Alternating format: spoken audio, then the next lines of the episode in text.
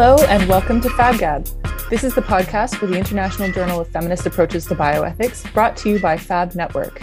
My name is Catherine McKay, and today I'm joined by Amy Reed Sandoval from the University of Las Vegas, Nevada. And we're talking about Amy's paper, Revisiting Relational Pandemic Ethics in Light of the COVID 19 Abortion Bans in the United States. And that's IJFab, Volume 14, Number One. Hello, Amy. Hi, thank you for having me. Thank you so much for joining me. This was a really, really interesting paper and obviously very timely. And I wonder if you can just give the listeners um, an overview of what you discussed in this paper. Sure. Uh, so, so this paper is the result of um, an extensive period of ethnographic research that I did um, at a couple of abortion clinics in Albuquerque, New Mexico. Uh, Albuquerque is a really uh, has been a really important site for my research, uh, which is concerned with um, the experiences of pregnant people who have to travel long distances and cross uh, different types of borders um, in search of abortion care.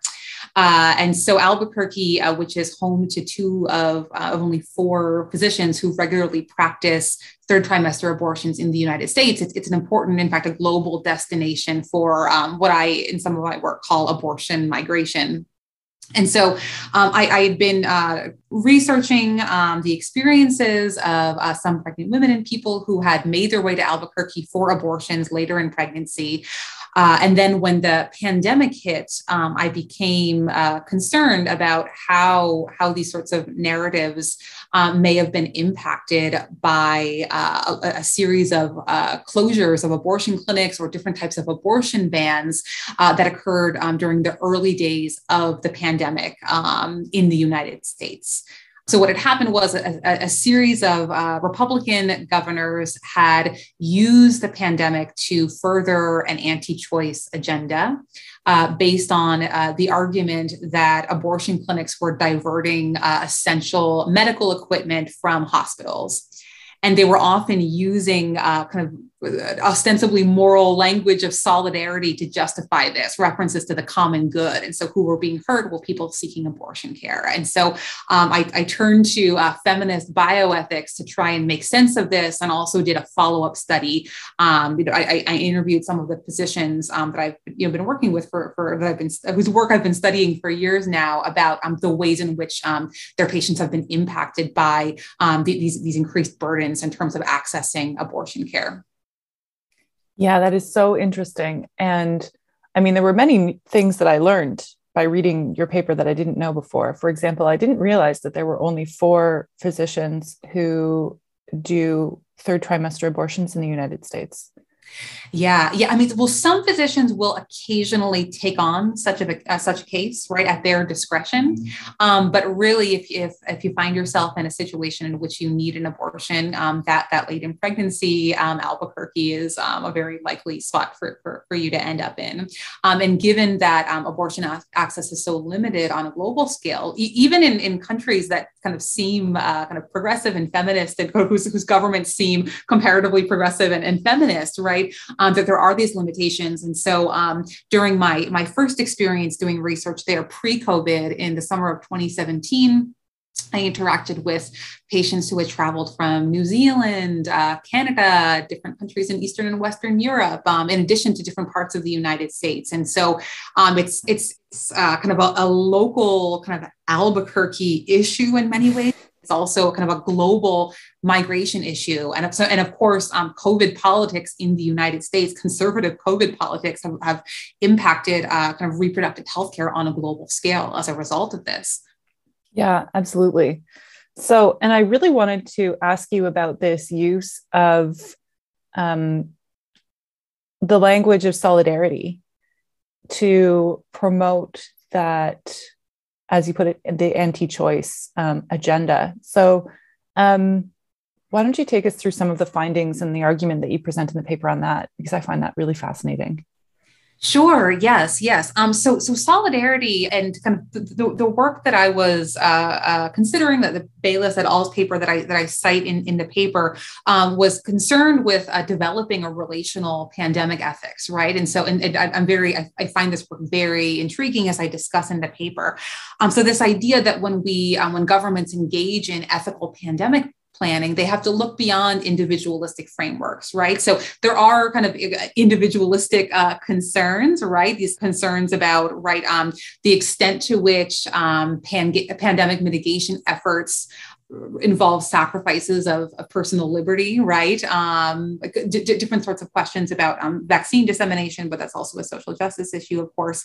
Um, but, but the idea here is that if we want to engage in sensible uh, pandemic, uh, sensible and, and, ethical pandemic planning, we have to think about people relationally, and we have to think about existing patterns of social injustice and, and marginalization, and we have to turn to different values that are going to help us achieve that. And so one of, and so the, the paper that I'm I'm exploring um, identifies d- different types of values, but I focus in particular on the value of, uh, of solidarity that, that Baylis um, et al. focus on.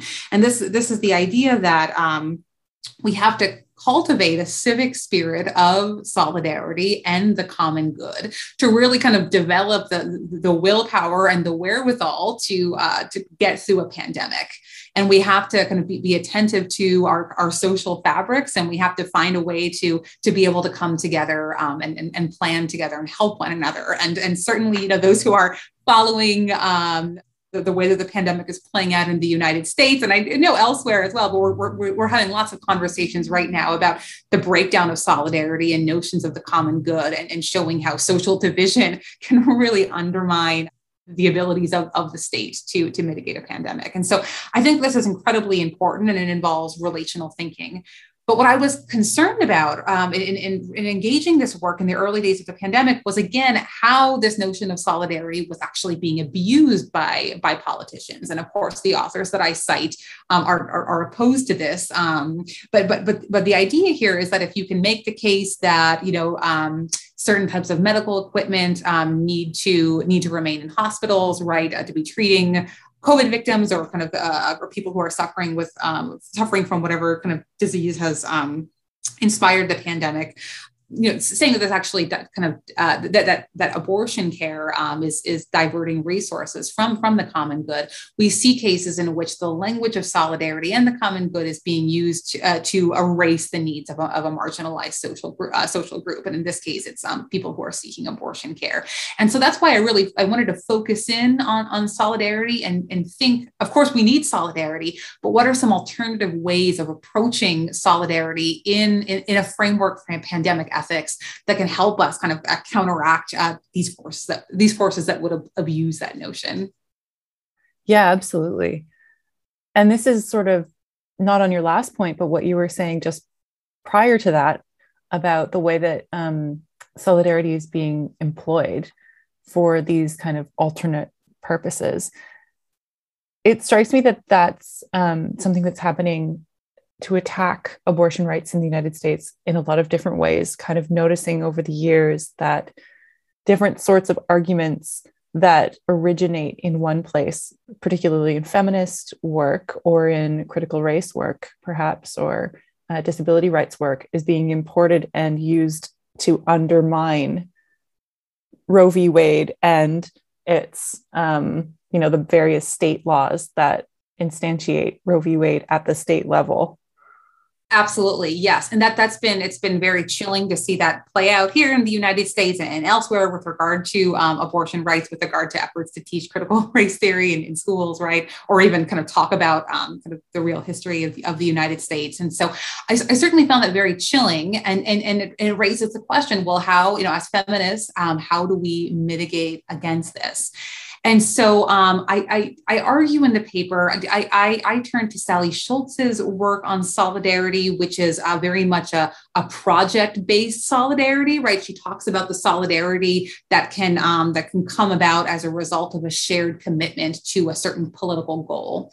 And, and I argue that in light of what we've seen play out uh, in the case of the COVID 19 abortion bans, we should build into our pandemic ethics some discussion of the ways in which these values can be abused, right? Can, uh, can be used for nefarious ends.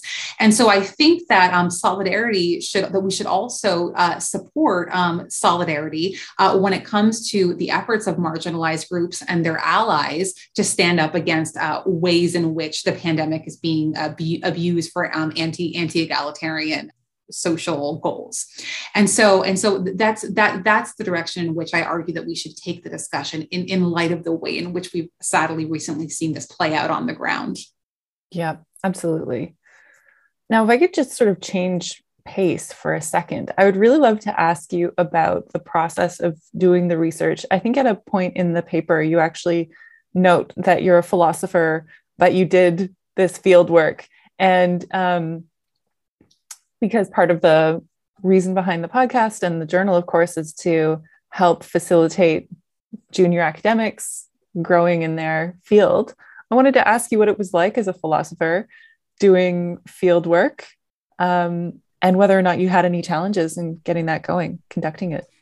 Yeah, thank thank you for that that question, and I and I hope that I can say things that will um, inspire junior academics who might be interested in doing uh, philosophical field work to do so. Um, I'm, I'm, certainly very passionate about it, and I've, I found it extraordinarily uh, worthwhile. Um, for, for, for this project, I, I, I, received a grant to support interdisciplinary collaboration, uh, an, an NIH grant. And so uh, I my, my first step was to convince a physician.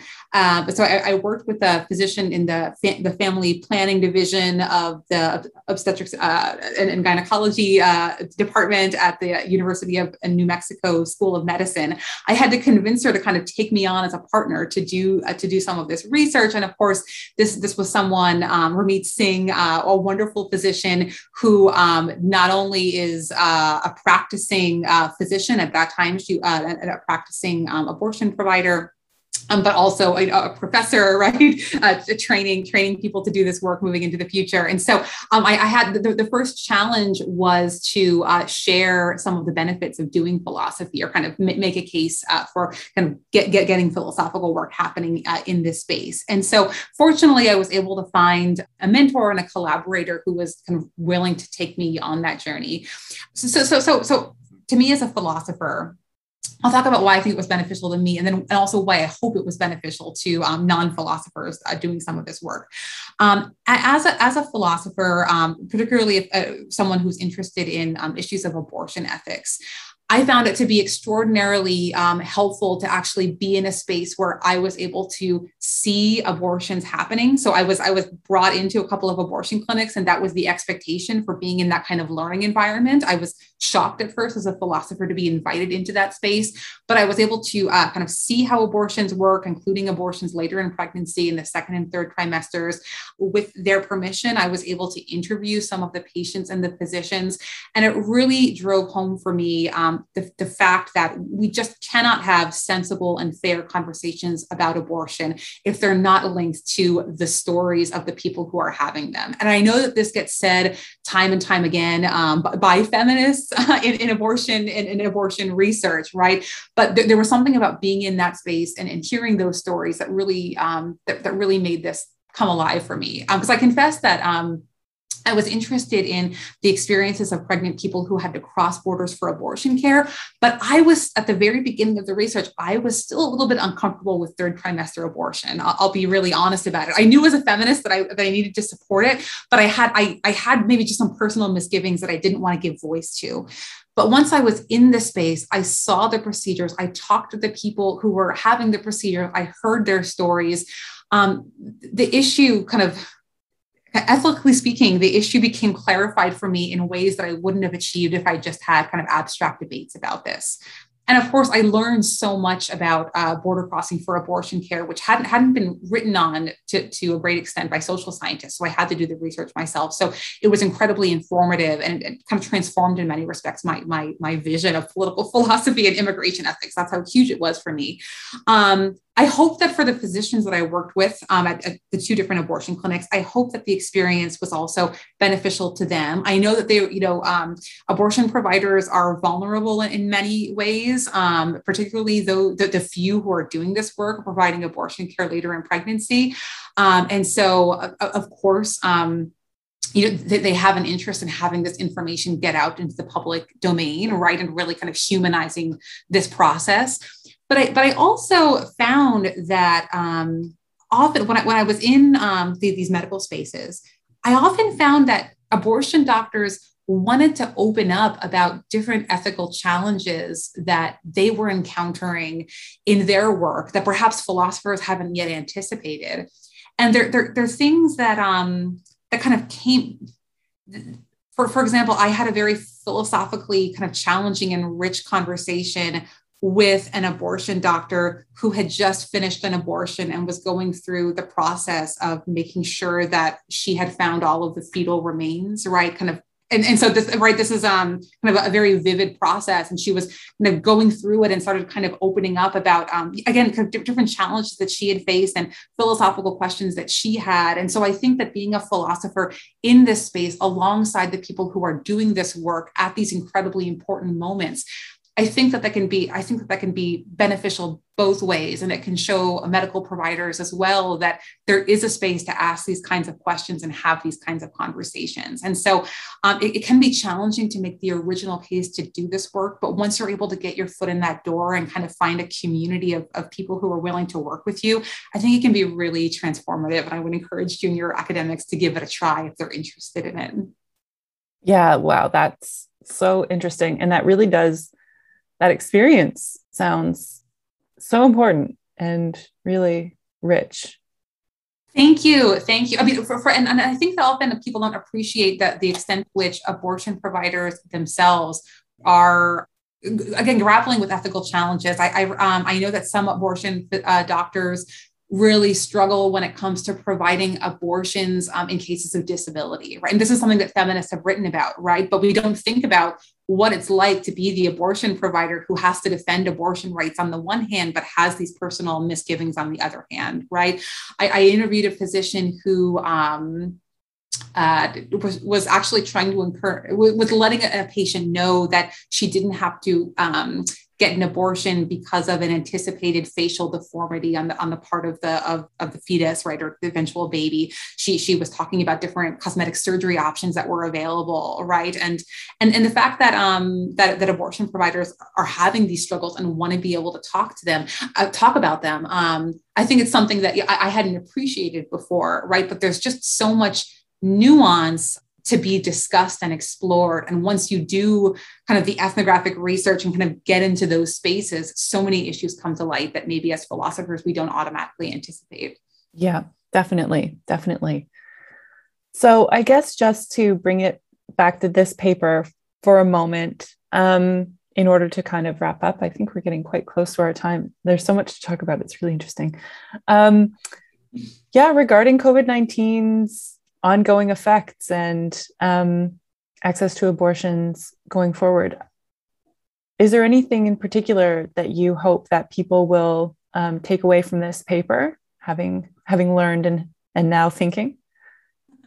Um, yes, well, um, in, in, this paper um, and in, a couple of uh, recent articles as well, I, I, really want to draw attention to the fact that um, abortion is a migration challenge in so many ways. Um, and so um, accessing abortion care, protect, particularly if one finds oneself in a so-called abortion desert, right? A lot of the, the U.S. South is an abortion desert, right?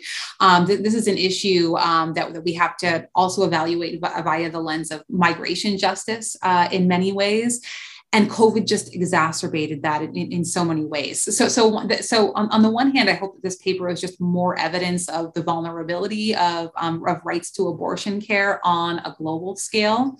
Um, i think to kind of harken back to the issue that we were just talking about um, it's um, we can in the case of a pandemic moral language, feminist moral language can easily be abused um, uh, and, and, in ways that that harm harm women, that harm people with uh, reproductive uh, with gestational capacity. Um, and so, so I hope that people uh, uh, t- take that home as well.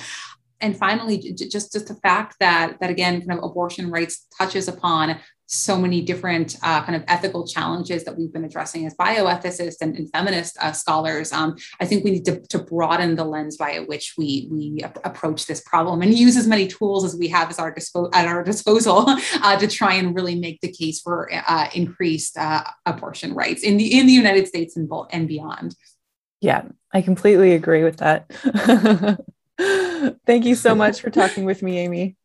Yes, thank you for your time. I really appreciate it. Well, thank you for your time. Thank you for joining me. and thank you so much for listening to this episode of FabGab. You can find Amy's paper linked in this episode's notes, along with a transcript of our discussion. FabGab is hosted by me, Catherine McKay, and produced by Madeline Goldberger. You can find our other episodes on Spotify, Radio Public, Anchor, or wherever you get your podcasts of quality. Thanks again for listening. Bye.